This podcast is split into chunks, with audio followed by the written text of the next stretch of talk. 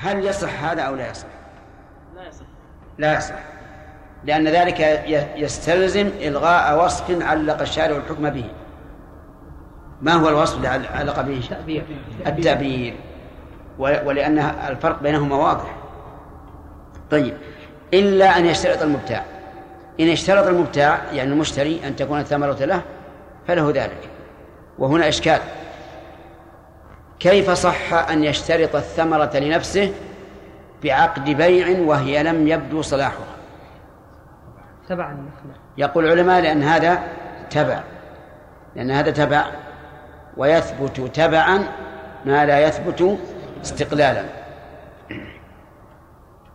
نعم. حدثنا محمد بن المثنى قال حدثنا يحيى بن سعيد حا وحدثنا ابن نمير قال حدثنا أبي جميعا عن عبيد الله حا وحدثنا أبو بكر بن أبي شيبة واللفظ له قال حدثنا محمد بن بشر قال حدثنا عبيد الله عن نافع عن ابن عمر أن رسول الله صلى الله عليه وسلم قال أيما نخل اشتري أصولها وقد أبرت فإن ثمرها للذي أبرها إلا أن يشترط الذي اشتراها. وحدثنا قتيبة هذا واضح أن رواة الحديث يروونه بالمعنى. بالمعنى. لأن الحديث واحد مخرجه واحد وعن ابن عمر. وقد يقول قائل إن الرسول عليه الصلاة والسلام يتحدث في وقت دون وقت. في وقت يتحدث بهذا اللفظ وفي وقت آخر بغير هذا. لكن الأصل عدم عدم تعدد الكلام من الرسول عليه الصلاة والسلام. نعم. وحدثنا قتيبة بن سعيد قال حدثنا ليث حا وحدثنا ابن رمح قال أخبرنا الليث عن نافع عن ابن عمر أن رسول الله صلى الله عليه وسلم قال أيما امرئ أبر نخلا ثم باع أصلها فللذي أبر ثمر النخل إلا أن يشترط المبتاع. وحدثناه أبو الربيع وأبو كامل قال حدثنا حماد حاء وحدثنيه زهير بن حرب قال حدثنا إسماعيل كلاهما عن أيوب عن نافع بهذا الإسناد نحوه. حدثنا يحيى بن يحيى ومحمد بن رمح قال أخبرنا الليث حا وحدثنا قتيبة بن سعيد قال حدثنا ليث عن ابن شهاب عن سالم بن عبد الله بن عمر عن عبد الله بن عمر قال سمعت رسول الله صلى الله عليه وسلم يقول من ابتاع نخلا بعد أن تؤبر فثمرتها للذي باعها إلا أن يشترط المبتاع. ومن ابتاع عبدا فماله للذي باعه إلا أن يشترط المبتاع. في هذه الزيادة فائدة وهي أن الإنسان إذا باع العبد وله مال فماله للذي باع. للذي باع. وهنا قد يقول قائل كيف يقول وله مال؟ ثم يقول ماله للذي باعه. فيقال إن اللام هنا للاختصاص وليست للتملك. كما تقول الزما الزمام للناقة والسرج للدابة وهي لا تملك. فيكون معنى له مال أي أن سيده أعطاه مالا يتجر به والمال الذي أعطاه سيده يتجر به ليس له بل هو ملك للسيد. ولهذا قال فماله للذي باعه إلا أن يشترط المبتاع. إلا أن يشترط المبتاع. من المبتاع؟ المشتري.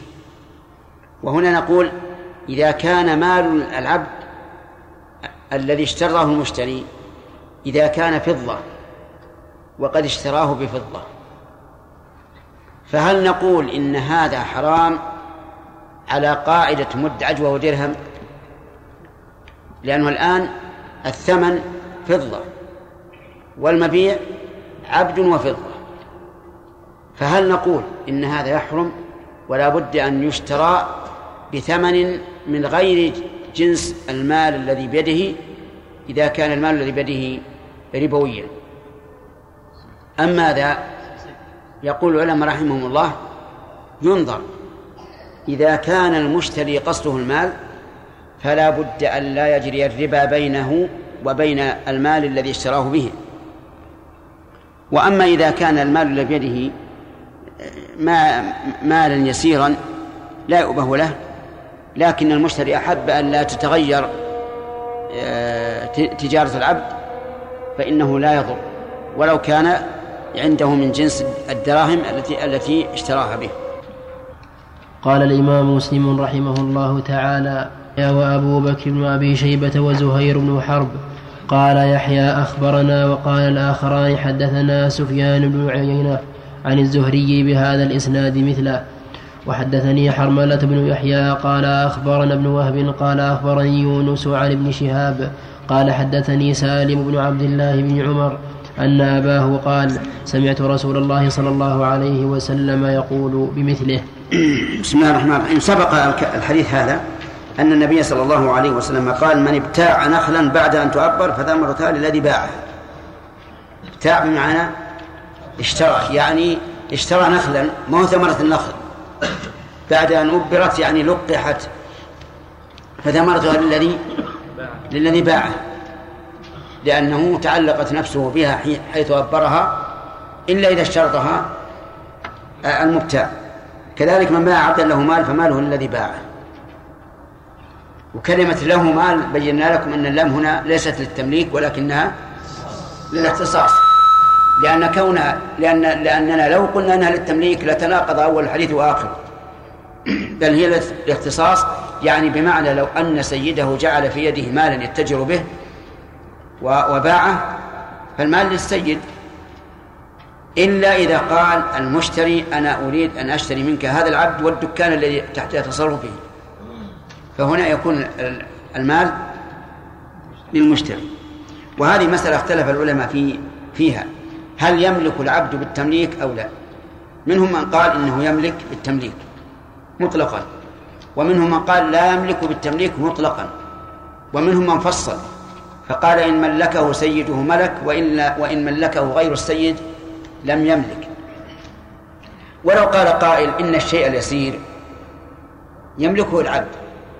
مثل لو أعطاه الإنسان قلما أو أعطاه ساعة أو شيئا زهيدا فالعبد يملكه ويتصرف فيه ولا يحتاج أن يستأذن سيده.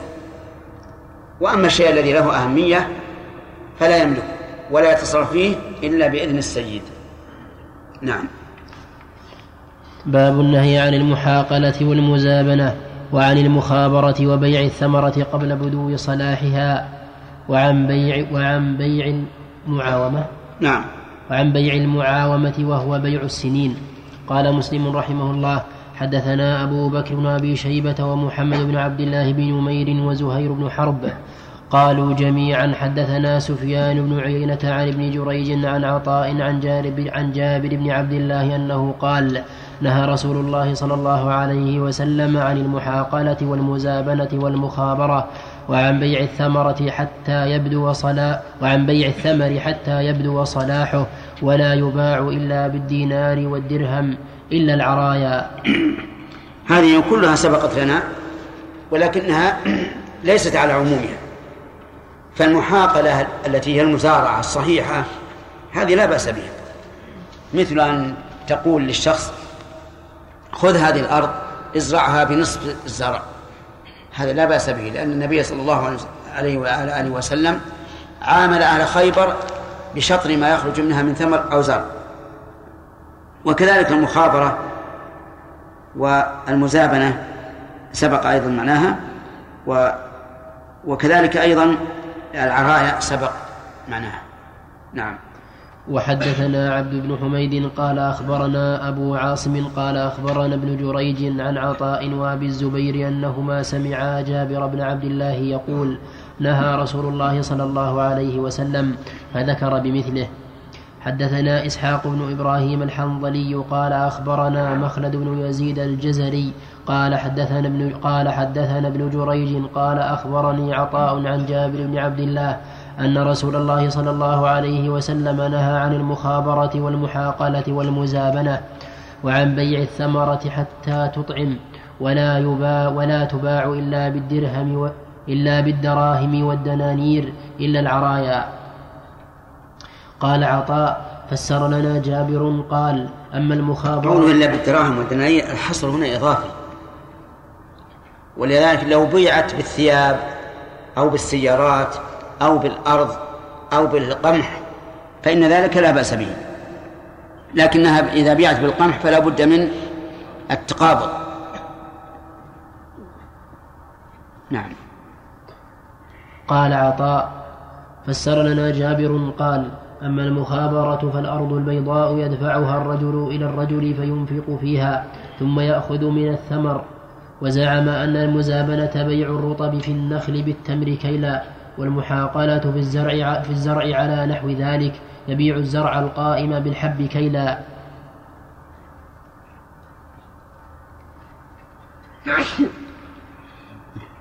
حدثنا إسحاق بن إبراهيم ومحمد بن أحمد بن ومحمد بن أحمد بن أبي خلف كلاهما عن زكريا. قال ابن أبي خلف حدثنا زكريا بن عدي. قال أخبرنا عبيد الله عن زيد بن أبي أنيسة قال حدثنا أبو الوليد المكي وهو جالس عند عطاء بن أبي رباح عن جابر بن عبد الله أن رسول الله صلى الله عليه وسلم نهى عن المحاقلة والمزابنة والمخابرة وأن تشترى وأن تشترى النخل وأن تشترى النخل حتى تشقه. تشقه. حتى تشقه. والإشقاه أن يحمر أو يصفر أو يؤكل منه شيء. والمحاقلة أن يباع الحقل بكيل من الطعام معلوم والمزابنة أن يباع النخل بأوساق من التمر والمخابرة الثل والمخابرة الثلث والربع وأشباه ذلك. قال زيد قلت لعطاء بن أبي رباح أسمعت جابر بن عبد الله يذكر هذا عن رسول الله صلى الله عليه وسلم؟ قال نعم. قوله المخابرة الثلث والربع هذا إن صح هذا عن الرسول عليه الصلاة والسلام هذا إن صح عن الرسول صلى الله عليه وسلم فإنه نسخ لأنه ثبت عن النبي صلى الله عليه وسلم أنه زارع أهل خيبر بشطر ما يخرج منها من ثمر أو زرع. عاملهم بشطر ما يخرج منها من ثمر أو زرع. نعم. وحدثنا عبد الله وحدثنا عبد الله بن هاشم. قال حدثنا بهز قال حدثنا سليم سليم بن حيان قال حدثنا سعيد بن مي قال حدثنا سعيد بن ميناء عن جابر بن عبد الله أنه قال نهى رسول الله صلى الله عليه وسلم عن المزابنة والمحاقلة والمخابرة وعن بيع الثمرة حتى تشقح. قال قلت لسعيد ما تشقح؟ قال تحمار وتصفار ويؤكل منها. حدثنا عبيد الله بن عمر القواريري ومحمد بن عبيد الغبري واللفظ واللفظ واللفظ لعبيد الله. قال حدثنا حماد بن زيد قال حدثنا أيوب عن أبي الزبير عن أي عن قال حدثنا أيوب عن أبي الزبير وسعيد بن ميناء عن جابر بن عبد الله أنه قال نهى رسول الله صلى الله عليه وسلم عن المحاقلة والمزابنة والمعاومة والمخابرة قال أحدهما بيع السنين هي المعاومة وعن الثنيا وعن الثنيا ورخص في العرايا. المعاومة أن يعطيه أرضه يزرعها ويقول لك عام ولي عام. فهذا لا يجوز. ووجه ذلك الغرر. لأن ربما تنتج في عام 18 إنتاجا كبيرا وفي عام 19 قليلا أو بالعكس. فيحصل الغرر ويكون أحد الشريكين غانما والثاني غارما والمشاركة مبناها على على العدل والمساواة. أما قول عن الثنيا يعني عن الاستثناء في البيع. لكن هذا مقيد بما إذا لم تعلم. أما إذا علمت فلا بأس بها. فقد صح عن النبي صلى الله عليه وسلم أنه اشترى من جابر جمله واستثنى حمله إلى المدينة. فقول عن الثنيا يعني المجهولة أما المعلومة فلا بأس بها. نعم. وحدثنا هو أبو بكر وأبي شيبة وعلي بن حجر قال حدثنا إسماعيل وهو ابن علية عن أيوب عن أبي الزبير عن جابر عن النبي صلى الله عليه وسلم بمثله غير أنه لا يذكر غير أنه لا يذكر بيع السنين بيع. لا يذكر. ولا لا يذكر؟ عندي يذكر وبيع وبيع بالضم. إيه طيب.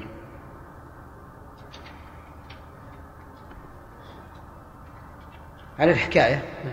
غير أنه لا يذكر بيع السنين هي المعاومة. وحدثني إسحاق بن منصور قال حدثنا عبيد الله بن عبد الحميد. قال حدثنا رباح بن أبي معروف قال سمعت عطاء عن جابر بن عبد الله أنه قال نهى رسول الله صلى الله عليه وسلم عن كراء الأرض وعن بيع السنين وعن بيع الثمر حتى يطيب. هذا أيضا مقيد بما إذا كان مجهولا. أما كراء الأرض بشيء معلوم فهذا لا بأس به. كما لو أجرت كأرض هذه عشر سنين للزراعة كل سنة بكذا وكذا. هذا ليس فيه غرر ولا جهالة ولا ظلم. وأما الكراء المجهول فهذا هو الذي لا يجوز. مثل أن أقول أجرتك هذه الأرض بمئة صاع مما يخرج منها من القمح. هذا لا يجوز. لماذا؟ لأن قد لا تخرج إلا من الصاع أو تخرج آلاف الأصواع.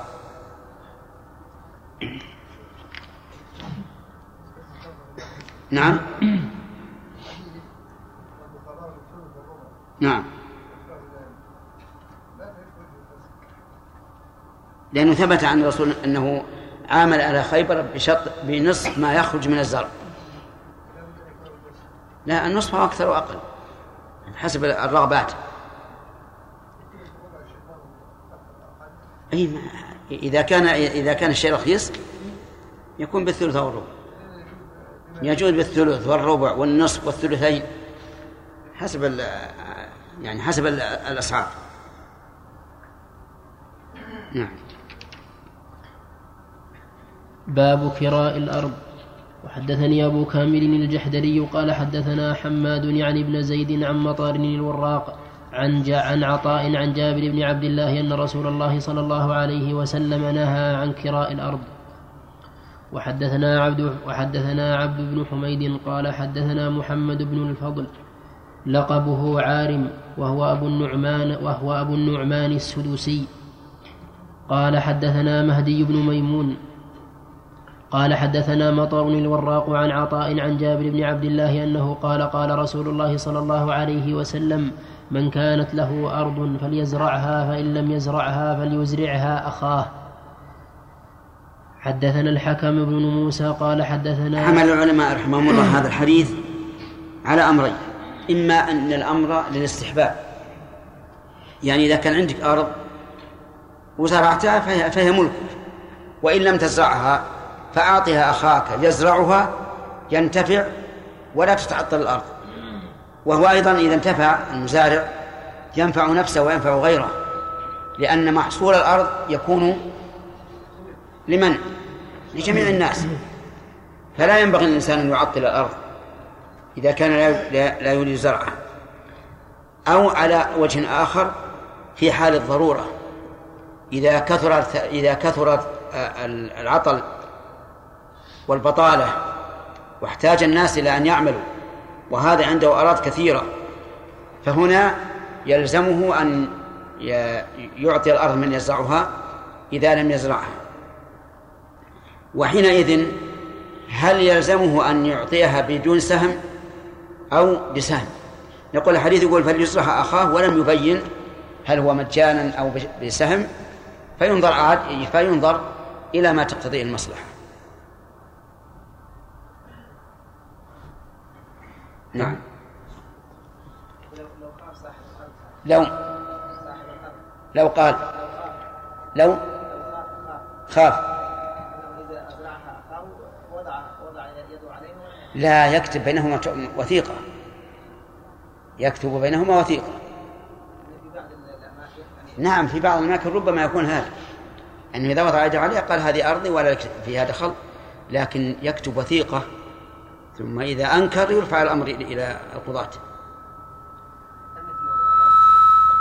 هل لا. لا ليس.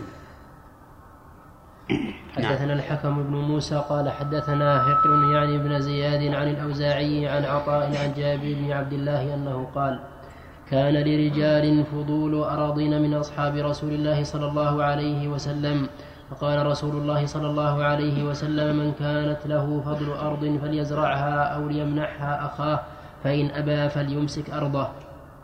هذا مما يدل على أن الأمر ليس للوجوب. لأنه إذا أذن له أن يمسكها فإنه لا يأثم بذلك وهذا هو حقيقة الاستحباب. وحدثني محمد بن حاتم قال حدثنا معل بن منصور الرازي قال حدثنا خالد قال أخبرنا الشيباني عن بكير بن الأخنس عن عطاء عن جابر بن عبد الله أنه قال نهى رسول الله صلى الله عليه وسلم أن يؤخذ للأرض أجر أو حظ. حظ يعني نصيب. وهذا كما قلنا النهي ليس للتحريم بل هو للكراهة إلا إذا دعت الضرورة كما أسلفنا. حدثنا ابن نمير قال حدثنا أبي قال حدثنا عبد الملك عن عطاء عن جابر أنه قال قال رسول الله صلى الله عليه وسلم من كانت له أرض فليزرعها فإن لم يستطع أن يزرعها وعجز عنها فليمنحها أخاه المسلم ولا يؤاجرها إياه.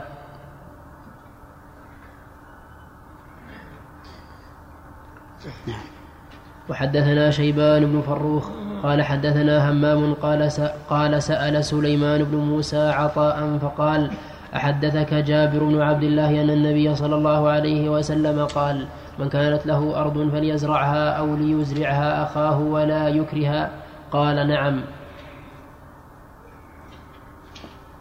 حدثنا أبو بكر بن أبي شيبة قال حدثنا سفيان بن عمرو عن جابر عن النبي صلى الله عليه وسلم. قال حدثنا سفيان عن عمرو عن جابر عن, عن جابر أن النبي صلى الله عليه وسلم نهى عن المخابرة.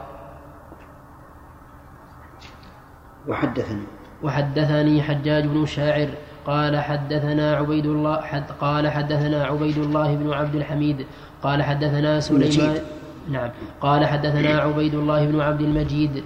قال حدثنا سليم قال حدثنا سليم بن حيان. قال حدثنا سعيد بن مينا. قال سمعت جابر بن عبد الله يقول إن رسول الله صلى الله عليه وسلم قال من كان من كان له فضل أرض فليزرعها أو ليزرعها أخاه ولا تبيعوها.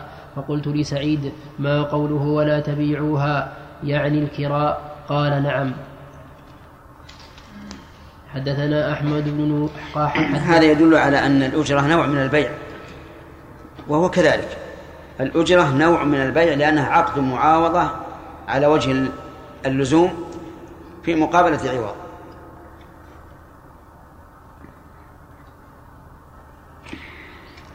حدثنا أحمد بن يونس قال حدثنا زهير قال حدثنا أبو الزبير عن جابر أنه قال كنا نخابر على عهد رسول الله صلى الله عليه وسلم فنصيب من فنصيب من فنصيب من القصري ومن كذا. فقال رسول الله صلى الله عليه وسلم من كانت له أرض فليزرعها أو فليحرثها أخاه وإلا, فل وإلا فليدعها. حدثني أبو الطاهر وحدثني أبو الطاهر وأحمد بن عيسى جميعا عن ابن وهب. قال ابن يونس حدثنا عبد الله بن وهب قال حدثني هشام قال ابن قال ابن عيسى حدثنا عبد الله بن وهب قال حدثني هشام بن سعد أن أبا الزبير المكي حدثه. قال سمعت جابر بن عبد الله يقول كنا في زمان رسول الله صلى الله عليه وسلم نأخذ الأرض بالثلث أو الربع بالماذيانات فقام فقام رسول الله صلى الله عليه وسلم في ذلك فقال من كانت له أرض فليزرعها فإن لم يزرعها فليمنحها أخاه فإن لم يمنحها أخاه فليمسكها. الماذيانات هي السواقي. الساقية اللي يمشي؟ يسمى ماذيانات ولا أدري هل اللغة هذه عربية أو معربة. يقول إذا عندي حاشية وليست بعربية نعم. حدثنا محمد بن المثنى قال حدثنا يحيى بن حماد قال حدثنا أبو عوانة عن سليمان قال حدثنا أبو سفيان عن جابر أنه قال سمعت النبي صلى الله عليه وسلم يقول من كانت له أرض فليهبها أو ليعرها. وحدثنيه حجاج بن الشاعر قال حدثنا أبو الجواب قال حدثنا أبو الجواب قال حدثنا عمار بن زريق عن الأعمش بهذا الإسناد غير أنه قال فليزرعها أو فل فليزرعها أو فليزرعها رجلا. وحدثني هارون بن سعيد الأيلي قال حدثنا ابن وهب قال أخبرني عمرو وهو ابن الحارث أن بكيرا حدثه أن عبد الله بن أبي سلمة حدثه عن النعمان بن أبي عن النعمان بن أبي عياش عن جابر بن عبد الله أن رسول الله صلى الله عليه وسلم نهى عن كراء الأرض. قال بكير وحدثني نافع أنه سمع ابن عمر يقول كنا نكري أرضنا ثم تركنا ذلك حين سمعنا حديث رافع بن خديج. حديث رافع بن خديج بين رضي الله عنه أن الناس كانوا يؤاجرون على المادينات وأقبال الجداول وأشياء من الزرع. قال فيهلك هذا ويسلم هذا ويسلم هذا ويهلك هذا ولم يكن للناس كراء إلا هذا. فنهى عنه النبي صلى الله عليه وسلم قال فأما شيء معلوم مضمون فلا بأس به. هذا حديث رافع.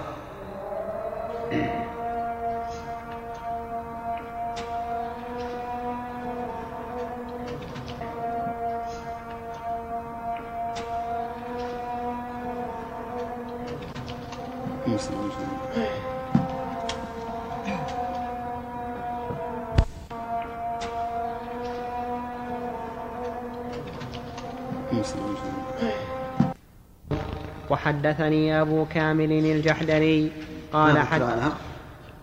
سم. في أثنائها الظاهر أخذنا فيه أخذنا فيه جملة كبيرة. اي نعم. حدثنا هارون بن سعيد الأيدي. وحدثنا يحيى بن يحيى قال أخبرنا أبو خيثمة. نعم. وحدثنا يحيى بن يحيى قال أخبرنا أبو خيثمة عن أبي الزبير عن جابر قال نهى رسول الله صلى الله عليه وسلم عن بيع الأرض البيضاء سنتين أو ثلاثا. سنتين. عندك من؟ لا سنتين. سنتين. أي نعم. حسبتك قلت من سنتين. لا لا. طبعا في هذا الحديث من الفوائد آه، أن الإجارة يطلق عليها البيع. يطلق عليها بيع لأن بيع الأرض سنتين أو ثلاثا يعني تأجيرها. وهذا محمول على التأجير الذي يتضمن الجهالة. فأما ما لا يتضمن الجهالة فلا بأس به. نعم. وحدثنا سعيد بن منصور وأبو بكر بن أبي شيبة وعمر الناقد وزهير بن حرب قالوا حدثنا سفيان بن عيينة عن حميد الأعرج عن سليمان بن عتيق عن جابر رضي عن جابر قال نهى النبي صلى الله عليه وسلم عن بيع السنين. وفي رواية ابن أبي شيبة عن بيع الثمر سنين. معلوم لأنه لا يجوز أن يبيع شيئا معدوما لوجود الجهالة والغرر إذ قد تخرج الثمرة وقد لا تخرج. وإذا خرجت فقد تبقى حتى تجذ وقد تهلك. فالجهالة في هذا واضح. نعم. حدثنا حسن بن علي. الله. حدثنا حسن بن علي الحلواني. قال حدثنا أبو توبة. قال حدثنا معاوية عن يحيى بن أبي كثير عن أبي سلمة بن عبد الرحمن عن أبي هريرة أنه قال قال رسول الله صلى الله عليه وسلم من كانت له أرض فليزرعها أو ليمنحها أخاه فإن أبى فليمسك أرضه.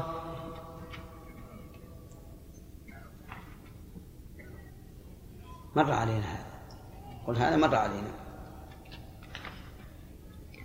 وحدثنا الحسن الحلواني قال حدثنا أبو توبة قال حدثنا معاوية عن يحيى بن أبي كثير أن يزيد بن نعيم أخبره أن جابر بن عبد الله أخبره أنه سمع رسول الله صلى الله عليه وسلم ينهى عن المزابنة والحقول فقال جابر بن عبد الله المزابنة الثمر بالتمر والحقول كراء الأرض. سبق أنه استثنى من المزابنة؟ العرايا نعم. حدثنا قتيبة بن سعيد قال حدثنا يعقوب يعني ابن عبد الرحمن القاري عن سهيل بن أبي صالح عن أبيه عن أبي هريرة أنه قال نهى رسول الله صلى الله عليه وسلم عن المحاقلة والمزابنة.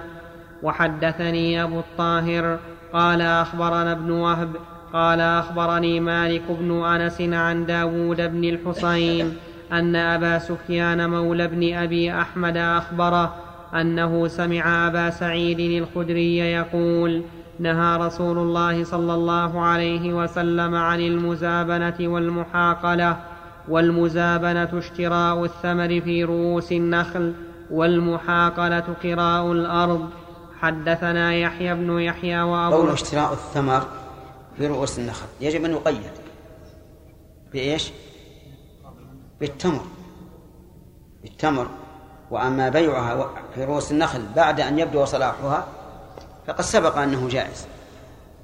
وهذا مما يدلك على مما يدلك على أن هذه الأحاديث في مسألة المزارعة وشبهها فيها إطلاقات كثيرة.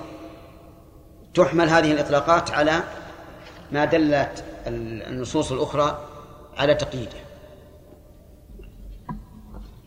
نعم. حدثنا يحيى بن يحيى وأبو الربيع العتكي قال أبو الربيع حدثنا وقال يحيى أخبرنا حماد بن زيد عن عمرو أنه قال سمعت ابن عمر يقول كنا لا نرى بالخبر بأسا حتى كان عام أول فزعم رافع أن نبي الله صلى الله عليه وسلم نهى عنه. وحدثنا أبو بكر بن أبي شيبة قال حدثنا سفيان حاء وحدثني علي بن حجر وإبراهيم بن دينار قال حدثنا إسماعيل وهو ابن علية عن أيوب حاء وحدثنا إسحاق بن إبراهيم قال أخبرنا وكيع قال حدثنا سفيان كلهم عن عمرو بن دينار بهذا الإسناد مثله وزاد في حديث ابن عيينة فتركناه من أجله. وحدثني علي بن حجر قال حدثنا إسماعيل عن أيوب عن أبي الخليل عن مجاهد قال قال ابن عمر لقد منعنا رافع نفع أرضنا.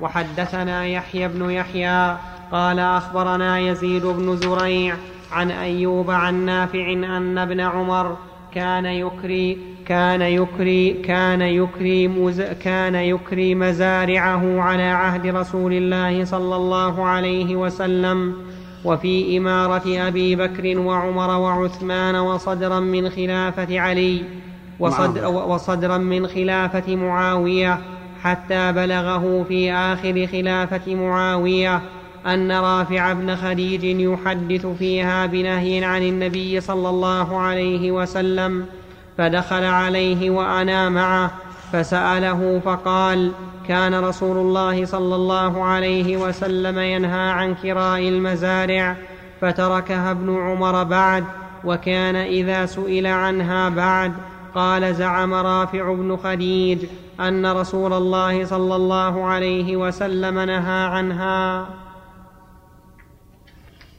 وحدثنا أبو الربيع وأبو كامل قال حدثنا لعله مر علينا أن الزعم يطلق على على القول. فمعنى زعم يعني قال. وليس كما يتوهمه بعض الناس أن الزعم هو دع الدعوة الكاذبة. بل المراد به مطلق القول.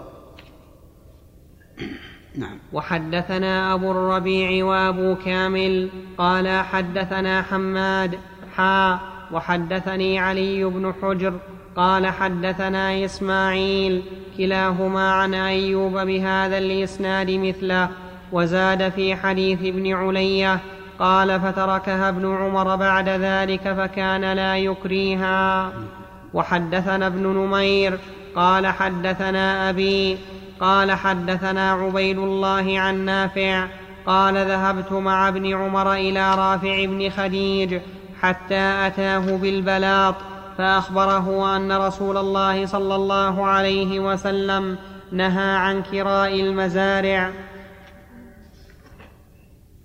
وحدثني وحدثني ابن أبي خلف وحجاج وحجاج بن الشاعر قال حدثنا زكريا بن عدي قال أخبرنا عبيد الله بن عمرو عن زيد عن الحكم عن نافع عن ابن عمر أنه أتى رافعا فذكر هذا الحديث عن النبي صلى الله عليه وسلم. حدثنا محمد بن المثنى قال حدثنا حسين يعني ابن حسن بن يسار قال حدثنا ابن عون عن نافع أن ابن عمر كان يأجر الأرض فنبئ حديثا عن رافع قال فنبئ حديثا عن رافع بن خديج قال فانطلق بي معه إليه. قال فذكر عن بعض عمومته. ذكر فيه عن النبي صلى الله عليه وسلم أنه نهى عن كراء الأرض. قال فتركه ابن عمر فلم يأجره. وحدثنيه محمد بن حاتم. قال حدثنا يزيد بن هارون. قال حدثنا ابن عون بهذا الإسناد. وقال فحدثه عن بعض عمومته عن النبي صلى الله عليه وسلم وحدثني عبد الملك بن شعيب بن الليث بن سعد قال حدثني أبي عن جدي قال حدثني عقيل بن خالد عن ابن شهاب أنه قال أخبرني سالم بن عبد الله أن عبد الله بن عمر كان أن عبد الله بن عمر كان يكري أرضيه حتى بلغ أرضي. أن عبد الله بن عمر كان يكري أرضيه حتى بلغه أن رافع بن خديج الأنصاري كان ينهى عن كراء الأرض. فلقيه عبد, عبد الله فقال يا ابن خديج ماذا تحدث عن رسول الله صلى الله عليه وسلم في كراء الأرض؟ قال رافع بن خديج لعبد الله سمعت عمي وكانا قد شهدا بدرا يحدثان أهل الدار أن رسول الله صلى الله عليه وسلم نهى عن كراء الأرض.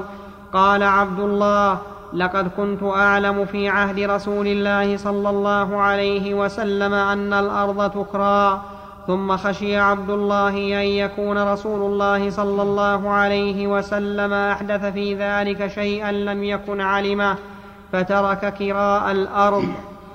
في هذه الاحاديث دليل على ورع عبد الله بن عمر رضي الله عنهما وأنه لما حدث عن رافع أراد أن يصل إلى رافع بنفسه حتى يستثبت الأمر. وفيه أيضا في مصطلح الحديث طلب علو الإسناد وعلو الإسناد أن يقل الرواة بين المخرج وبين منتهى السند. ومعلوم أن عالي السند بالنسبة للعدد أقرب إلى الضبط لأنه كلما كثرت الواسطة كثر احتمال الوهم. وفيه أيضا أنه ينبغي للإنسان أن أن يذكر ما يدل على تأكده حيث قال إنه أتاه بالبلاط. والبلاط هي الحجارة الملسى قال في الحاشية وهي حجارة حول المسجد النبوي. ملسى وبه نعلم أن أن البلاط كان قديما في هذه الأمة. يعني ليس شيئا جديدا بل هو قديم.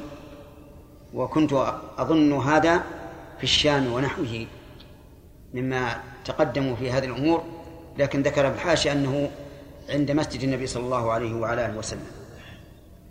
وفيه أيضا من ورع عبد الله بن عمر أنه لم يعتمد على ما كان يعلمه في عهد الرسول عليه الصلاة والسلام. لأنه في عهد الرسول صلى الله عليه وسلم وخلافة أبي بكر وخلافة عمر وخلافة عثمان وصدرا من خلافة معاوية.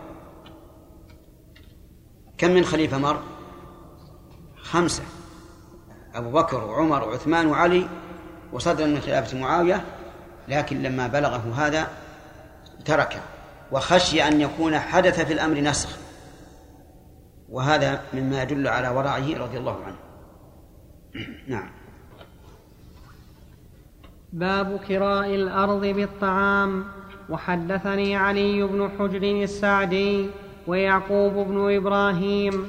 قال حدثنا إسماعيل وهو ابن علية عن أيوب عن يعلى بن حكيم عن سليمان بن يسار عن رافع بن خديج أنه قال كنا نحاقل الأرض على عهد رسول الله صلى الله عليه وسلم فنكريها بالثلث والربع والطعام المسمى.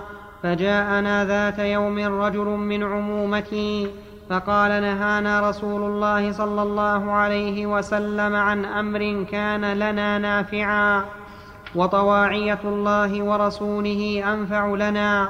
نهانا أن نحاقل بالأرض فنكريها على الثلث والربع والطعام المسمى وأمر رب الأرض أن يزرعها أو يزرعها وكره كراءها وما سوى ذلك. في هذا الحديث ما يدل على مسألة مهمة وهي أن طاعة الله ورسوله أنفع للعبد في دينه ودنياه حتى وإن حصل له خسران من أمور الدنيا فهذا ربح في الواقع. ولهذا قال الله تعالى يا أيها الذين آمنوا لا تلهكم أموالكم ولا أولادكم عن ذكر الله, ذكر الله ومن يفعل ذلك فأولئك هم الخاسرون. وفي هذا الحديث إشكال وهو كراؤها بالثلث والربع. فإن ظاهر الحديث المنع. ولعل هذا حين كان يجب على صاحب الأرض أن يزرعها أو يزرعها أو يمسكها. لأن هذا الذي سبق.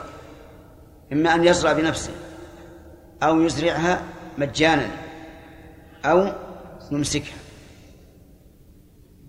فكان ينهى عن كل الأنواع. أما بالطعام المسمى فظاهر أنه لا يجوز لأنه غرر بين. كيف يكون غررا؟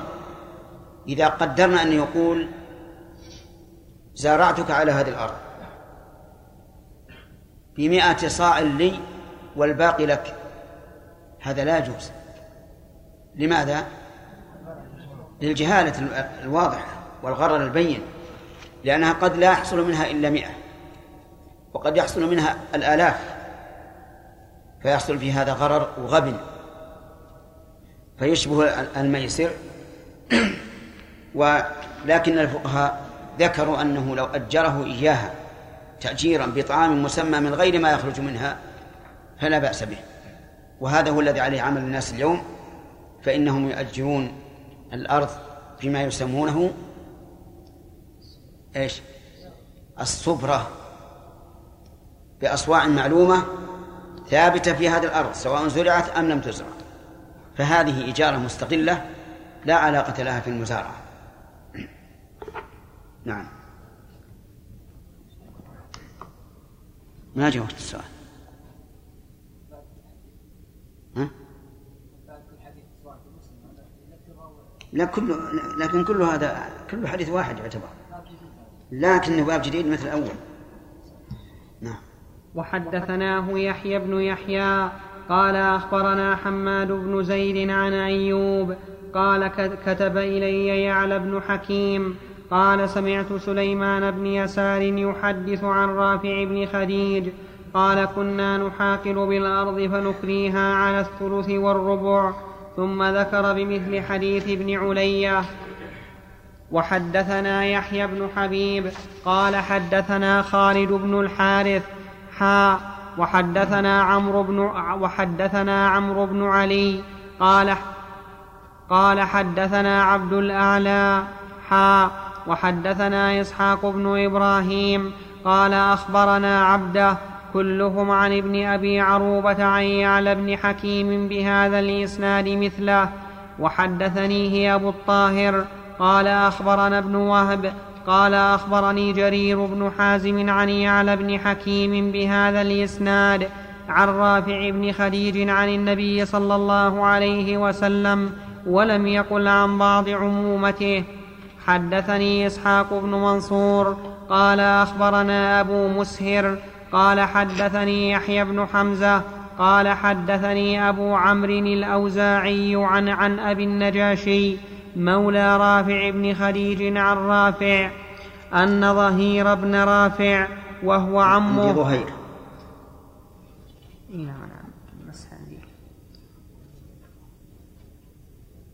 أن ظهير بن رافع وهو عمه قال أتاني ظهير فقال لقد نهى رسول الله صلى الله عليه وسلم عن أمر كان بنا رافقا فقلت وما ذاك؟ ما قال رسول الله صلى الله عليه وسلم فهو حق. قال سألني كيف تصنعون بمحاقلكم فقلت نؤاجرها يا رسول الله. على الربيع أو الأوسق من التمر أو الشعير. قال فلا تفعلوا ازرعوها أو أزرعوها أو أمسكوها. حدثنا محمد على الربيع الربيع الساقي الواسع. وأما قوله أو الأوسق يعني الأصواع المعلومة. والوسق كم؟ ستون صاعا. فنهى النبي عليه الصلاة والسلام من ذلك وقال إما أن تزرعوها أو تزرعوها أو تمسكوها أما أن تؤجروها على هذا الوجه فلا. نعم. وحد ها؟ الرضا؟ كيف؟ لا على الربيع. وأجرها يا رسول الله على الربيع. حدثنا محمد بن حاتم قال حدثنا عبد الرحمن بن مهدي عن عكرمة بن عمار عن أبي النجاشي عن رافع عن النبي صلى الله عليه وسلم بهذا ولم يذكر عن عمه ظهير. أسئلة؟ يلا يا شراف. شيخ بارك الله فيكم. ما اتضح لي وجه الإشكال في قوله فيكفيها على الثلث والربع؟ نعم. وجه الإشكال أن ظاهره أنه لا يجوز أن تزارع. تعطي الشخص الأرض تقول ازرعها ولك الثلث أو لك الربع أو لي الثلث أو الربع. أقول ظاهره أنه لا يجوز. لكن هذا كما هنا فيما إذا كان الناس محتاجين إلى الزراعة فتبذل لهم الأرض مجانا أو يمسكها الإنسان أو يزرعها بنفسه. لا يزرعها مجانا بدون شيء. نعم.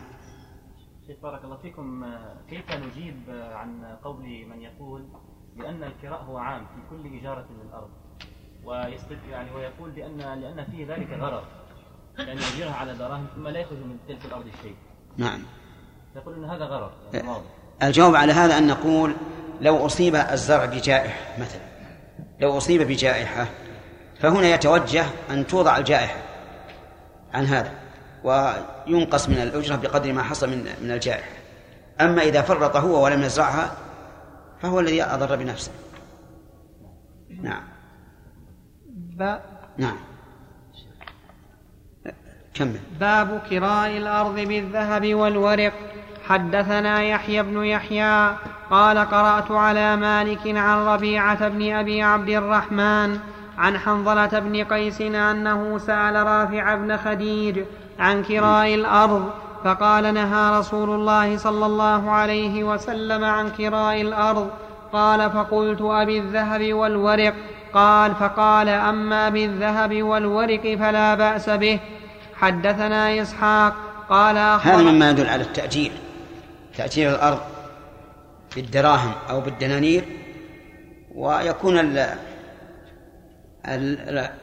الزارع ليس عليه إلا هذه الدراهم أو الدنانير وغلة الأرض كلها تكون له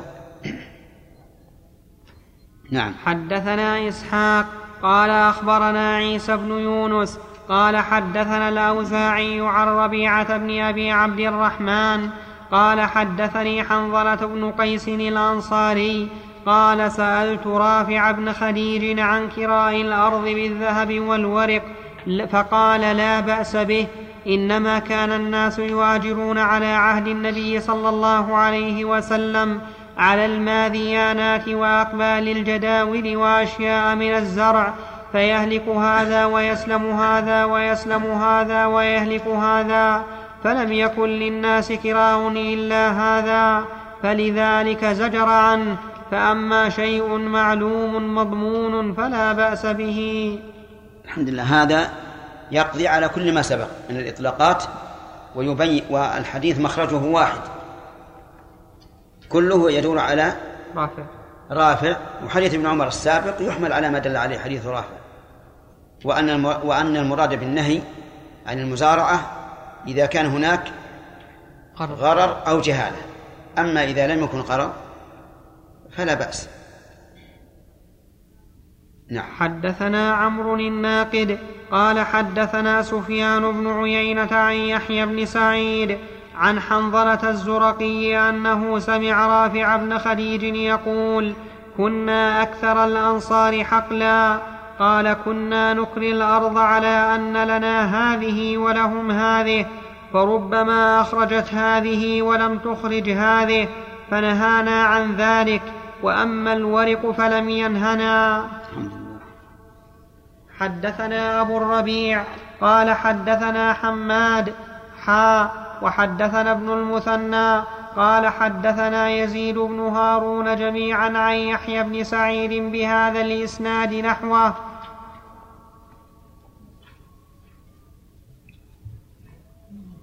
نعم. باب في المزارعة والمؤاجرة. حدثنا يحيى بن يحيى.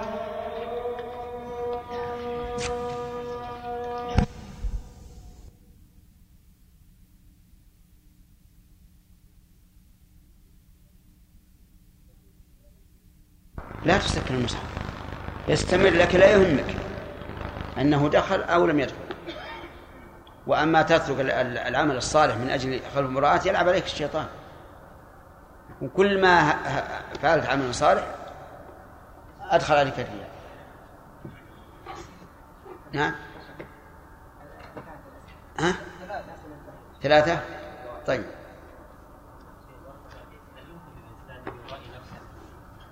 كيف؟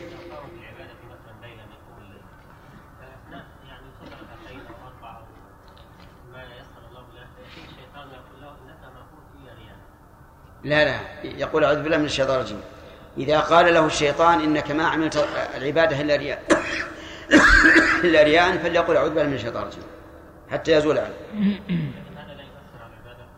لا لا ما يأثر الخواطر التي يدافعها الإنسان ما تؤثر. كل الخواطر التي يدافعها الإنسان لا تؤثر. إن الله تجاوز عن أمتي ما حدثت به أنفسها. نعم يا عبد الرحمن. بسم الله الرحمن الرحيم. الحمد لله رب العالمين وصلى الله وسلم على عبده ورسوله نبينا محمد وعلى آله وصحابته أجمعين. قال الإمام مسلم رحمه الله تعالى فيما ترجم له مترجم الصحيح باب في المزارعة والمؤاجرة. قال مسلم رحمه الله حدثنا يحيى بن يحيى قال أخبرنا عبد الواحد عبد الواحد بن زياد حاء وحدثنا أبو بكر بن أبي شيبة قال حدثنا علي بن مسهر كلاهما عن الشيباني عن عبد الله بن السائب أنه قال سألت عبد الله بن معقل عن المزارعة فقال أخبرني ثابت بن الضحاك أن رسول الله صلى الله عليه وسلم نهى عن المزارعة وفي رواية ابن وفي رواية ابن أبي شيبة نهى عنها وقال سألت ابن معقل ولم يسم عبد الله. حدثنا إسحاق بن منصور قال أخبرنا يحيى بن حماد قال أخبرنا أبو عوانة عن سليمان الشيباني عن عبد الله بن السائب أنه قال دخلنا على عبد الله بن معقل فسألناه عن المزارعة فقال زعم ثابت أن رسول الله صلى الله عليه وسلم نهى عن المزارعة وأمر بالمؤاجرة وقال لا بأس بها. بسم الله الرحمن الرحيم. سبق لنا عدة مرات أن المراد بهذا النهي إذا تضمن غررا أو جهالة. وفي قوله وأمر بالمؤاجرة الأمر هنا بمعنى الإذن يعني أذن بها. وإنما قلنا ذلك لأنها في مقابلة النهي. وإذا كانت في مقابلة النهي فهو للإذن. ولهذا عقبه بقوله وقال لا بأس بها. فالمؤاجرة مباحة. والمزارعة البينة الواضحة مباحة والمزارعة اللي فيها الغرر والجهالة محرمة. مثال الغرر والجهالة أن يقول ازرع هذه الأرض لك الشرق الشرقي منها ولي الغربي. هذه جهالة. لماذا يا محمود؟ قد يكون الشرقي أحسن من الغربي أو بالعكس. كذلك لو قال ازرعها برا وشعيرا لك البر ولي الشعير فإنه لا يجوز لأنه يحتمل أن يكون البر هو الأجود أو الشعير هو الأجود. وكذلك لو قال لك ما على السواقي ولما ما في الحياض فلا يجوز لأن هذا كله غرر. وكذلك لو قال لك منها مئة صاع والباقي لي أو بالعكس. فهذا أيضا غرر. أما المؤاجرة فلا بأس. لو قال أجرتك هذه الأرض بمئة صاع كل سنة فهذا لا بأس به لأنها الإجارة تثبت في ذمة المستأجر سواء زرع أم لم أم لم يزرع. نعم. باب الأرض تمنح. حدثنا يحيى حدثنا يحيى بن يحيى قال أخبرنا حماد بن زيد عن عمرو أن مجاهدا قال لطاووس انطلق بنا إلى انطلق بنا إلى ابن رافع بن خديج فاسمع منه الحديث عن أبيه عن النبي صلى الله عليه وسلم. قال فانتهره قال إني والله لو أعلم أن رسول الله صلى الله عليه وسلم نهى عنه ما فعلته ولكن حدثني من هو أعلم به منهم يعني ابن عباس أن رسول الله صلى الله عليه وسلم قال لأن يمنح الرجل أخاه أرضه خير له من أن يأخذ عليها خرجا معلوما وهذا ما في شك أنه يدل على أنه أفضل لأنه تبرع ونفع لأخيه بدون عوض فهو خير له من أن يأخذ عليها أجرا أو شيئا معلوما. لكن هل يعني ذلك أن أنه لو أخذ فهو حرام؟ لا. الأدلة السابقة واللاحقة تدل على الجواز. وحدثنا ابن أبي عمر قال حدثنا سفيان عن عمرو وابن طاووس عن طاووس أنه كان يخابر. قال عمرو فقلت له يا أبا عبد الرحمن لو تركت هذه المخابرة فإنهم يزعمون أن النبي صلى الله عليه وسلم نهى عن المخابرة. فقال أي عمرو أخبرني أعلمهم بذلك يعني ابن عباس أن النبي صلى الله عليه وسلم لم ينه عنها إنما قال يمنح أحدكم أخاه خير له من أن يأخذ عليها خرجا معلوما. حدثنا ابن, حدثنا ابن أبي عمر قال حدثنا الثقفي عن أيوب حاء وحدثنا ابن وحدثنا أبو بكر بن أبي شيبة وإسحاق بن إبراهيم جميعا عن وكيع عن سفيان حاء وحدثنا محمد بن رمح قال أخبرنا الليث عن ابن جريج حاء وحدثني علي بن حجر قال حدثنا الفضل بن موسى عن شريك عن شعبة كلهم عن عمرو بن دينار عن طاووس عن ابن عباس عن النبي صلى عن النبي صلى الله عليه وسلم نحو حديثهم.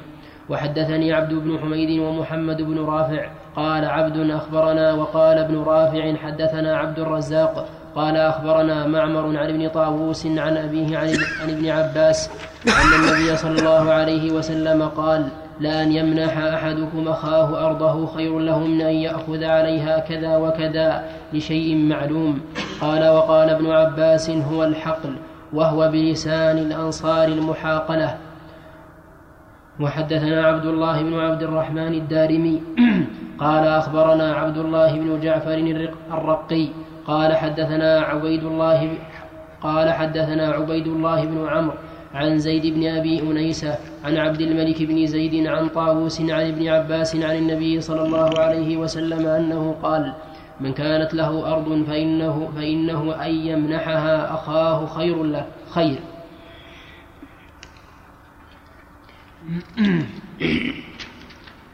بسم الله الرحمن الرحيم. كتاب المساقاة. باب المساقات والمعاملة والمعاملة بجزء من الثمر والزرع. قال مسلم رحمه الله حدثنا أحمد بن حنبل وزهير وزهير بن حرب واللفظ لزهير. قال حدثنا يحيى وهو القطان عن عبيد الله قال أخبرني نافع عن ابن عمر أن رسول الله صلى الله عليه وسلم عامل أهل خيبر بشطر ما يخرج منها من ثمر أو زرع. بشطر يعني النصف وأهل خيبر هم اليهود. افتتح النبي صلى الله عليه وسلم وطلبوا من الرسول عليه الصلاة والسلام أن يبقوا يزرعون ويسقون بسهم. فعاملهم النبي عليه الصلاة والسلام على أن لهم نصف ما يخرج من الثمر ونصف ما يخرج من الزرع. نعم. وحدثني علي بن حجر السعدي قال حدثنا علي وهو ابن مسهر قال أخبرنا عبيد الله عن نافع عن ابن عمر أنه قال أعطى رسول الله صلى الله عليه وسلم خيبر بشطر ما يخرج من ثمر أو زرع. طيب. نعم. عن ابن عمر أنه قال أعطى رسول الله صلى الله عليه وسلم خيبر بشطر ما يخرج من ثمر أو زرع فكان يعطي أزواجه كل سنة مئة وسق ثمانين وسقا من تمر وعشرين وسقا من شعير. فلما ولي عمر قسم خيبر خير أزواج النبي صلى الله عليه وسلم أن يقطع لهن الأرض والماء أو يضمن. أو يضمن لهن الأوساق كل عام فاختلفن. فمنهن من اختار الأرض والماء ومنهن من اختار الأوساق كل عام. فكانت عائشة وحفصة ممن اختارت ممن اختارت الأرض والماء. كذا في عندهم هكذا. نعم. أنه ما تكلم على قولك ممن اختارت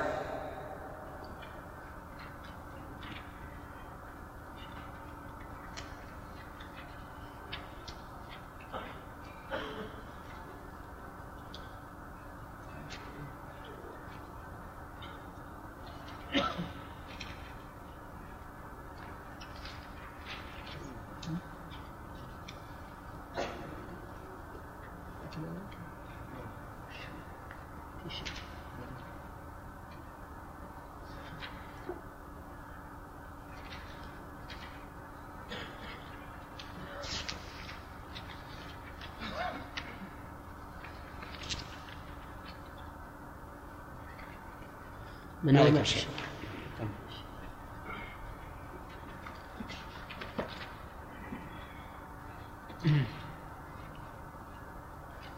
لأن يكون المثنى ممن اختارتا وهما أثنتان والنساء الباقي أكثر من هذا. نعم. وصل. نعم وحدثنا ابن وحدثنا ابن نمير قال حدثنا أبي قال حدثنا عبيد الله قال حدثنا نافع عن عبد الله بن عمر أن رسول الله صلى الله عليه وسلم عامل أهل خيبر بشطر ما خرج منها من زرع أو ثمر واقتص الحديث بنحو حديث علي بن مسهر ولم يذكر فكانت عائشة وحفصة ممن اختارتا الأرض والماء وقال خير أزواج النبي صلى الله عليه وسلم أن يقطع لهن الأرض ولم يذكر الماء.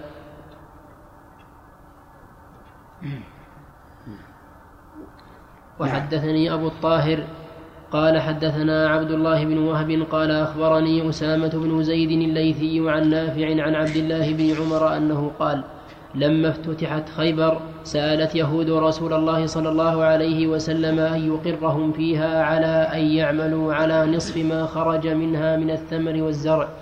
فقال رسول الله صلى الله عليه وسلم أقركم فيها على ذلك ما شئنا. ثم ساق الحديث بنحو حديث ابن نمير وابن مسهر عن عبيد الله وزاد فيه وكان الثمر يقسم على السهمان من نصف خيبر. فيأخذ رسول الله صلى الله عليه وسلم الخمس. في هذا الحديث شيء من الأشكال وهو قوله أقركم فيها على ذلك ما شئنا. فمن العلماء من قال إن هذا يدل على أن المساقات والمزارعة عقد جائز. متى شاء رب الأرض أن يفسخه فسخه. لأنه لو كان عقدا لازما لوجب أن تحدد المدة. ومنهم من قال إنه لا يلزم من ذلك أن يكون عقدا جائزا وأن العقد اللازم لا بأس أن يجعل أن يجعل فيه الخيار لأحد الطرفين. فقوله نقركم ما شئنا يعني أن الخيار لنا. متى شئنا أبقيناكم ومتى شئنا فسخنا العقد وهذا أقرب. وبناء على هذا القول إذا لم يذكر التخيير فالمساقات والمزارعة عقد لازم. وهذا هو الذي عليه العمل من قديم الزمان.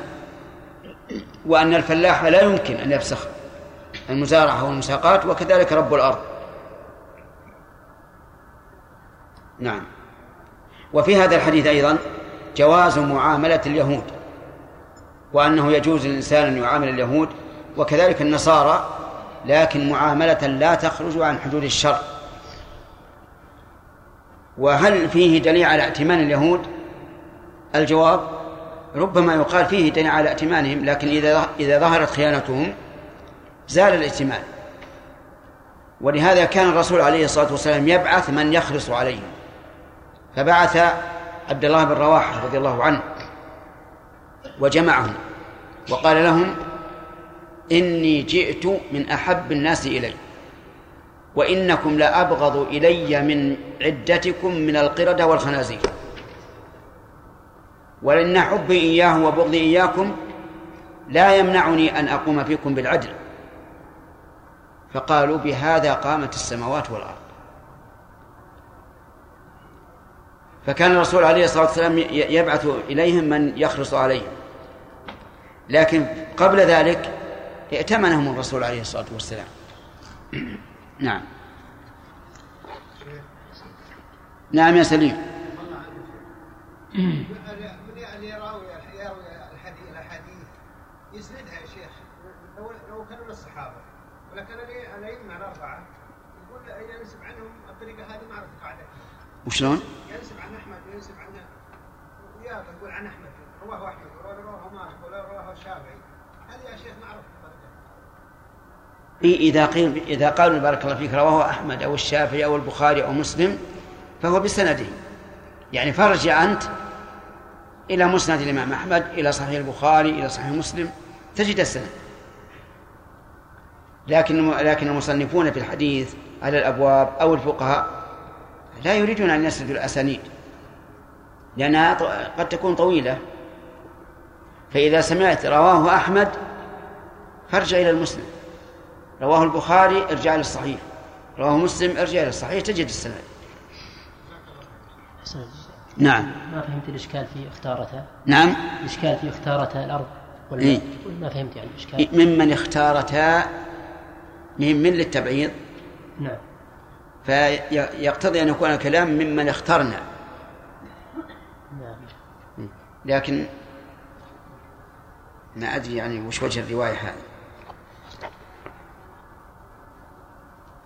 يعني ما يمكن يقال يعني باعتبار طائفتين.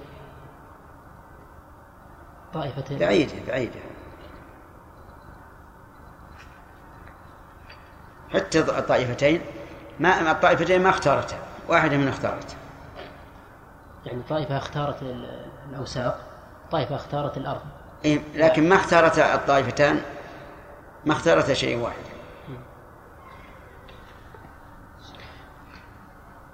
نعم. وحدث.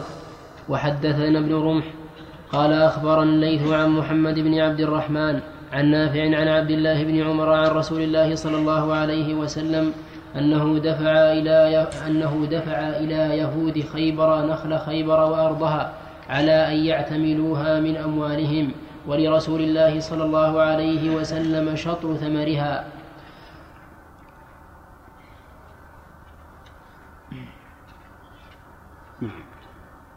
وحدثني محمد بن رافع وإسحاق بن منصور واللفظ لابن رافع قال حدثنا عبد الرزاق قال أخبرنا ابن جريج قال حدثني موسى بن عقبة عن نافع عن ابن عمر أن عمر بن الخطاب أجلى اليهود والنصارى من أرض الحجاز وأن رسول الله صلى الله عليه وسلم لما ظهر على خيبر أراد إخراج اليهود منها وكانت الأرض حين ظهر وكانت الأرض حين ظهر عليها لله ولرسوله وللمسلمين فأراد إخراج اليهود منها. فسألت اليهود رسول الله صلى الله عليه وسلم أن يقرهم بها على أن على أن يكفوا عملها ولهم نصف الثمر.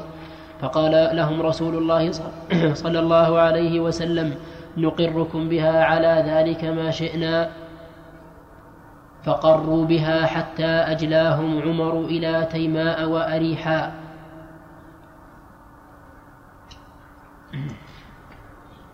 وإنما أجلاهم بسبب عدوانهم. لأنهم اعتدوا على الصحابة اعتدوا على ابن عبد الله بن عمر وفدعوا قدمه. وكان لهم عدة خيانات وعدوان فأجلاهم عمر. ولعله رضي الله عنه أيضا انضاف إلى عدوانهم أن الرسول عليه الصلاة والسلام قال أخرجوا اليهود والنصارى من جزيرة العرب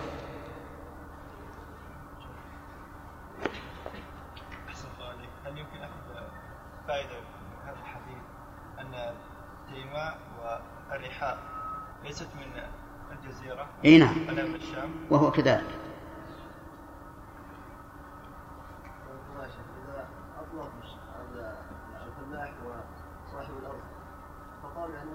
ولم يحدد مدة؟ نعم. إذا لم يحدد مدة نعم إذا لم يحدد مدة لم تكن عقدا لازما. لكنه السنة التي تدخل لا بد أن تكمل. فلو أراد أحدهما أن يتركها في أثناء السنة فليس له ذلك لأن في هذا ضررا على صاحبه والعقود الجائزة إذا تضمنت ضررا على أحد الطرفين صارت لازمة بالنسبة لمن لم يتضرر وبالنسبة لمن يتضرر جائزة لأن الحق له. نعم يا آدم. ثلاثة؟ واحد اثنين ثلاثة. من؟ يا آدم. لا اثنين. بالنسبة لخيبر معلوم أنه فتح إيش؟ فتحت خيبر إيش؟ آه، خيبر نعم. فتحت القتال نعم. يعني فتحت عنوة نعم. نعم وكيفية إقرار اليهود أنهم يعني عمال للمسلمين عمال نعم. أقرهم على أنهم عمال. مو على أنها ملكهم. عبيد يعني. ها؟ عبيد يعني. لا مو عبيد. ما استعبدهم. عمال أحرار هو الإشكال يعني ثم أنه فتح وهم أحرار نعم. أن أن المسلمين أن المسلمين إذا فتحوا دولة عنوة يكون أهلها عبيد. لا ما هو كلهم عبيد. المقاتلون يخير فيهم الإنسان آه ال- الإمام لكن النساء والذرية هم هم الذين يكونون أرقاء بالسبي. ولكن للرسول عليه الصلاة والسلام أن يفعل نعم. باب فضل الغرس والزرع. حدثنا ابن نمير قال حدثنا أبي قال حدثنا عبد الملك عن عطاء عن جابر أنه قال قال رسول الله صلى الله عليه وسلم ما من مسلم يغرس غرسا إلا كان ما أكل منه له صدقة وما سرق منه له صدقة وما أكل السبع منه فهو له صدقة وما أكلت الطير فهو له صدقة ولا يرزأه أحد إلا كان له صدقة. نعم. يرزقه ينقصه. وهذا من بركة الزرع والغرس أن الإنسان يؤجر ولو بغير نية ولو بغير نية لأن صاحب الزرع لو سألته لماذا زرعت هل يقول لتأكله الطيور والس- والسباع؟ لا لكن مع ذلك يؤجر. وهو دليل على أن الأشياء آه، الأشياء المتعدية يثاب عليها الإنسان ولو بلا نية. واقرأ قول الله تبارك وتعالى لا خير في كثير من نجواهم إلا من أمر بصدقة أو معروف أو إصلاح بين الناس. ثم قال ومن يفعل ذلك ابتغاء مرضات الله فسوف نؤتيه أجرا عظيما. فأفاد أن مجرد هذه الأشياء مجرد حصولها يكون فيها خير. ثم أعقب ذلك بأنه إذا حصلت النية الخالصة ازداد الأجر فسوف نؤتيه أجرا عظيما وهذه مما يدلك على بركة العلم لأن العلم يسمعه عنك من لا تريد إسماعه أليس كذلك؟ فتثاب على هذا وأنت لا تدري لا تدري من استمع إليك من إنس أو جن فإذا انتفعوا به كان لك فيه أجر. نعم. حدثنا قتيبة بن سعيد قال حدثنا ليث حاء وحدثنا محمد بن رمح قال أخبرنا الليث عن أبي الزبير عن جابر أن النبي صلى الله عليه وسلم دخل على أم مبشر الأنصارية في نخل لها فقال لها النبي صلى الله عليه وسلم من غرس هذا النخل أمسلم أم كافر؟ فقالت بل مسلم. فقال لا يغرس مسلم غرسا ولا يزرع زرعا في فيأكل منه إنسان ولا دابة ولا شيء إلا كانت له صدقة. وفي استفهامه عليه الصلاة والسلام مسلم أو كافر إشارة إلى أنه لو كان كافرا فإنه لا يثاب عليه ولا يؤجر عليه لأن الله تعالى قال في الكفار وقدمنا إلى ما عملوا من عمل فجعلناه هباء منثورا. وقال وما منعهم أن تقبل منهم نفقاتهم إلا أنهم كفروا بالله وبرسوله. ولا يأتون الصلاة إلا وهم كسالى ولا ينفقون إلا وهم كارهون. الله أكبر.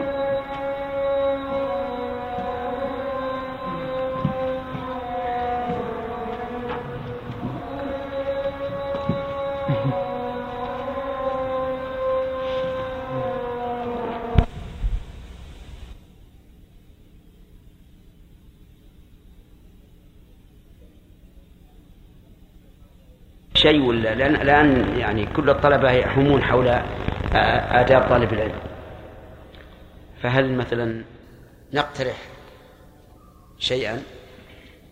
ولا ندع الإنسان وما أراد؟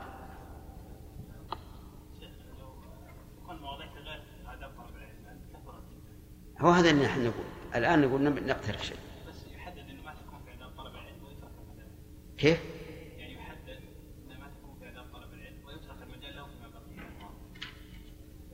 على كل حال سواء يعني آداب طالب العلم الحمد لله حصل.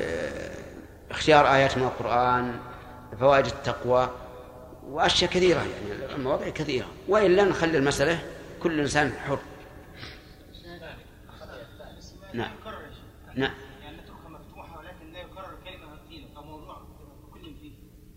يعني الموضوع هذا انتهينا منه.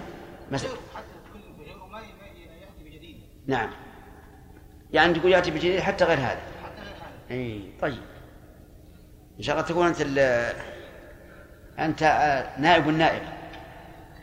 إن شاء الله. طيب. نعم خلاص نبدأ. نعم يا سليم.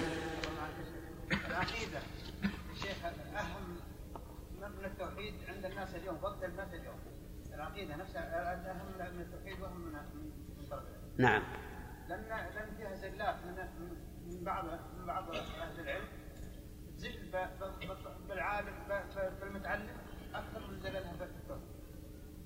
صحيح. إن شاء الله تعالى. تكون على بالنا وتكون أنت نائب عن رشاد في الموضوع هذا.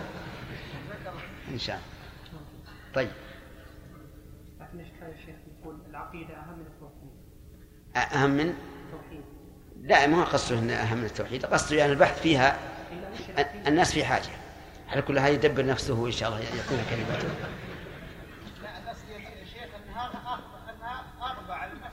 على كل حال إن شاء الله أنت ستروين بها إن شاء الله تعالى. نعم. بسم الله الرحمن الرحيم. الحمد لله رب العالمين. والصلاة والسلام على أشرف الأنبياء والمرسلين نبينا محمد. غدا إن شاء الله تعالى في في الصيام. حسب الاتفاق. إن شاء الله. طيب. لا, لا. تنسون أو أنسانا.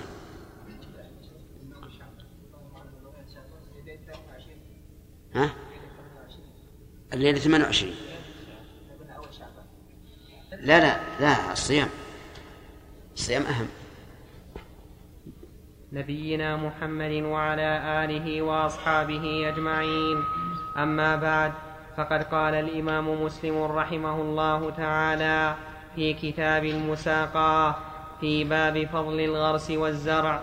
وحدثنا أبو بكر بن أبي شيبة قال حدثنا حفص بن غياث حا وحدثنا أبو كريب وإسحاق بن إبراهيم جميعا عن أبي معاوية حا وحدثنا عمرو الناقد قال حدثنا عمار بن محمد حا وحدثنا أبو بكر بن أبي شيبة قال حدثنا ابن فضيل كل هؤلاء عن الأعمش عن أبي سفيان عن جابر زاد عمرو في روايته عن عمار وأبو كريب في روايته عن أبي معاوية فقالا عن أم مبشر وفي رواية ابن فضيل عن امرأة زيد بن حارثة وفي رواية إسحاق عن أبي معاوية قال ربما قال عن أم مبشر عن النبي صلى الله عليه وسلم وربما لم يقل وكلهم قالوا عن النبي صلى الله عليه وسلم بنحو حديث عطاء وأبي الزبير وعمرو بن دينار. حدثنا يحيى بن يحيى وقتيبة بن سعيد ومحمد بن عبيد الغبري واللفظ ليحيى. قال يحيى أخبرنا وقال الآخران حدثنا أبو عوانة عن قتادة عن قتادة عن أنس. قال قال رسول الله صلى الله عليه وسلم ما من مسلم يغرس غرسا أو يزرع زرعا فيأكل منه طير أو إنسان أو بهيمة إلا كان له به صدقة. وحدثنا عبد بن حميد. قال حدثنا مسلم بن إبراهيم. قال حدثنا أبان بن يزيد.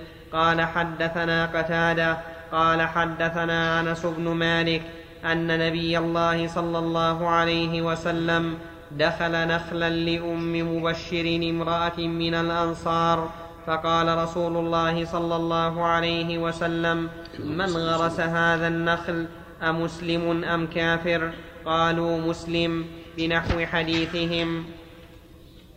وفي هذا دليل على أن الخير المتعدي يؤجر الإنسان عليه ولو لم يقصده.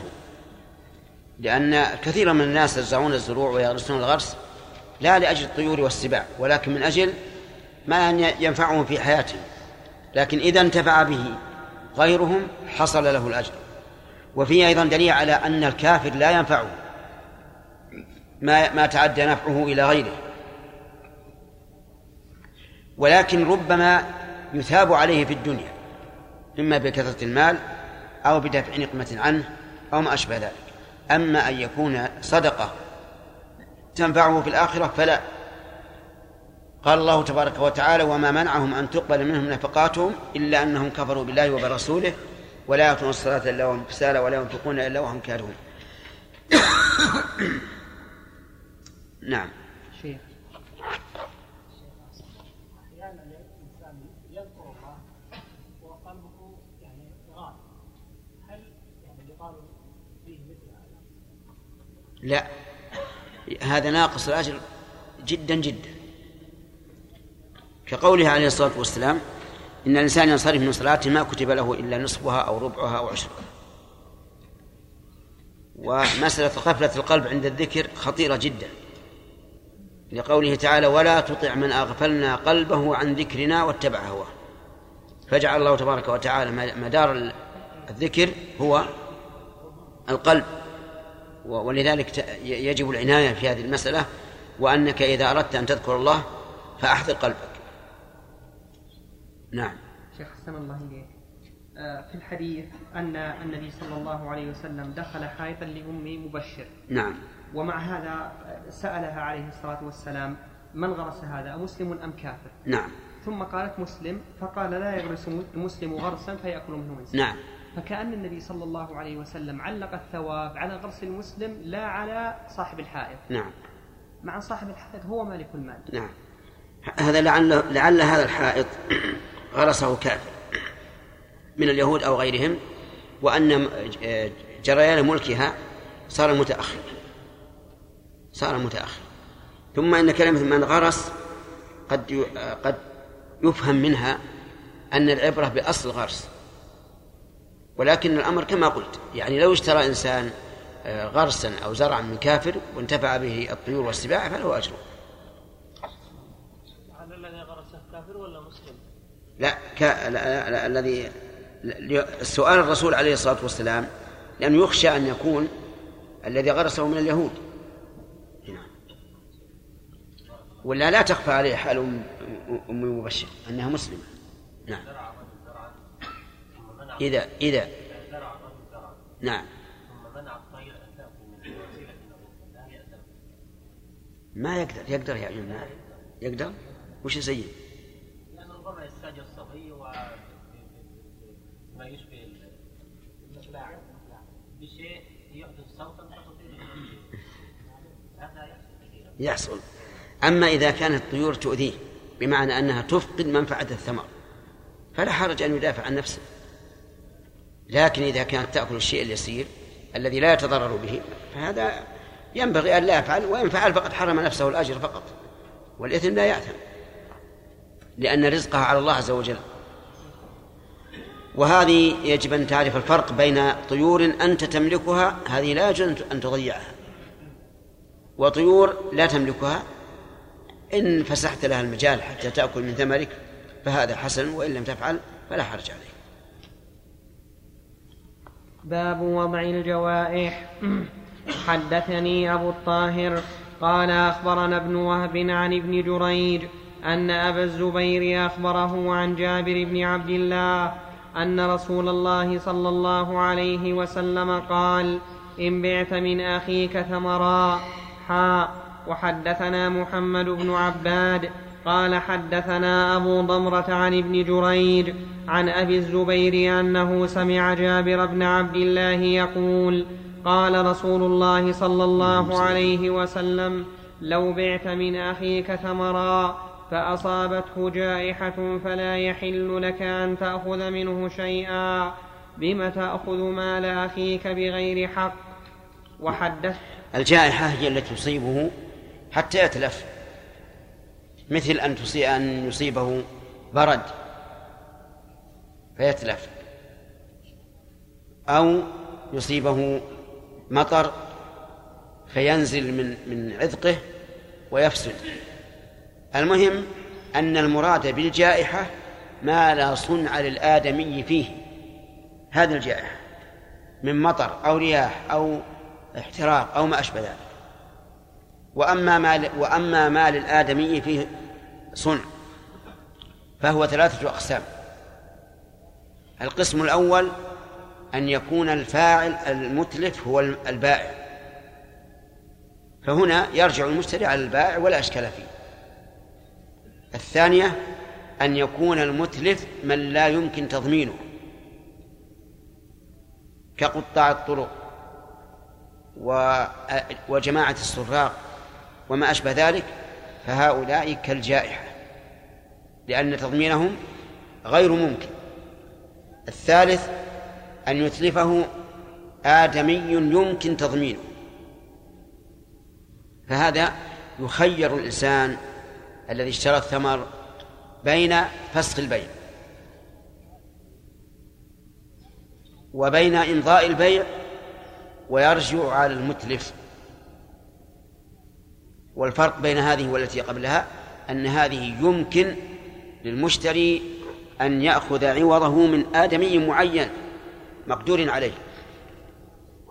وهنا نسأل ماذا يختار الإنسان إذا أتلفه آدمي معين يمكن الرجوع عليه؟ أيفسخ البيع أو يبقي البيع ويرجع المتلف؟ ينظر إذا كانت قيمته إذا كان ثمنه أكثر من قيمته الحاضرة فسيختار.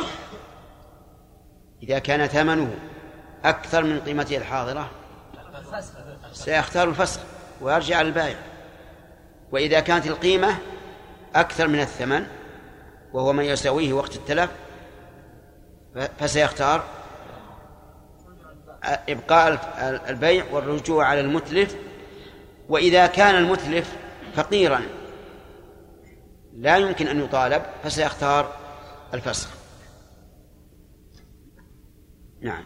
وحدثنا حسن الحلواني قال حدثنا أبو عاصم عن طيب وقوله عليه الصلاة والسلام من أخيك ثمرا هل يلحق به الزرع ونحوه أو لا؟ فيه خلاف. والمشهور من الأذهب أن لا يلحق به. ومثل ذلك لو استأجر دكانا واحترق فهل يلحق بالجائحة؟ ويقال إن للمستأجر أن يفسخ الأجرة الإجارة وعليهم من الأجرة ما مقدار ما ما مضى. أو نقول الأجرة لازمة له أو نقول يلزم المؤجر بأن يدبر له مكانا. كل هذا فيه خلاف. لكن قول الرسول صلى الله عليه وسلم بما تأخذ مال أخيك بغير حق. يدل على أنه عام. كل شيء لا يمكن تداركه فإنه يعتبر جائحة. نعم. وحدثنا حسن الحلواني قال حدثنا أبو عاصم عن ابن جريج بهذا الإسناد مثله. حدثنا يحيى بن أيوب وقتيبة وعلي بن حجر قالوا حدثنا إسماعيل بن جعفر عن حميد عن أنس أن النبي صلى الله عليه وسلم نهى عن بيع ثمر النخل حتى تزهو. فقلنا لأنس ما زهوها؟ قال تحمر وتصفر. أرأيتك إن منع الله الثمرة بم تستحل مال أخيك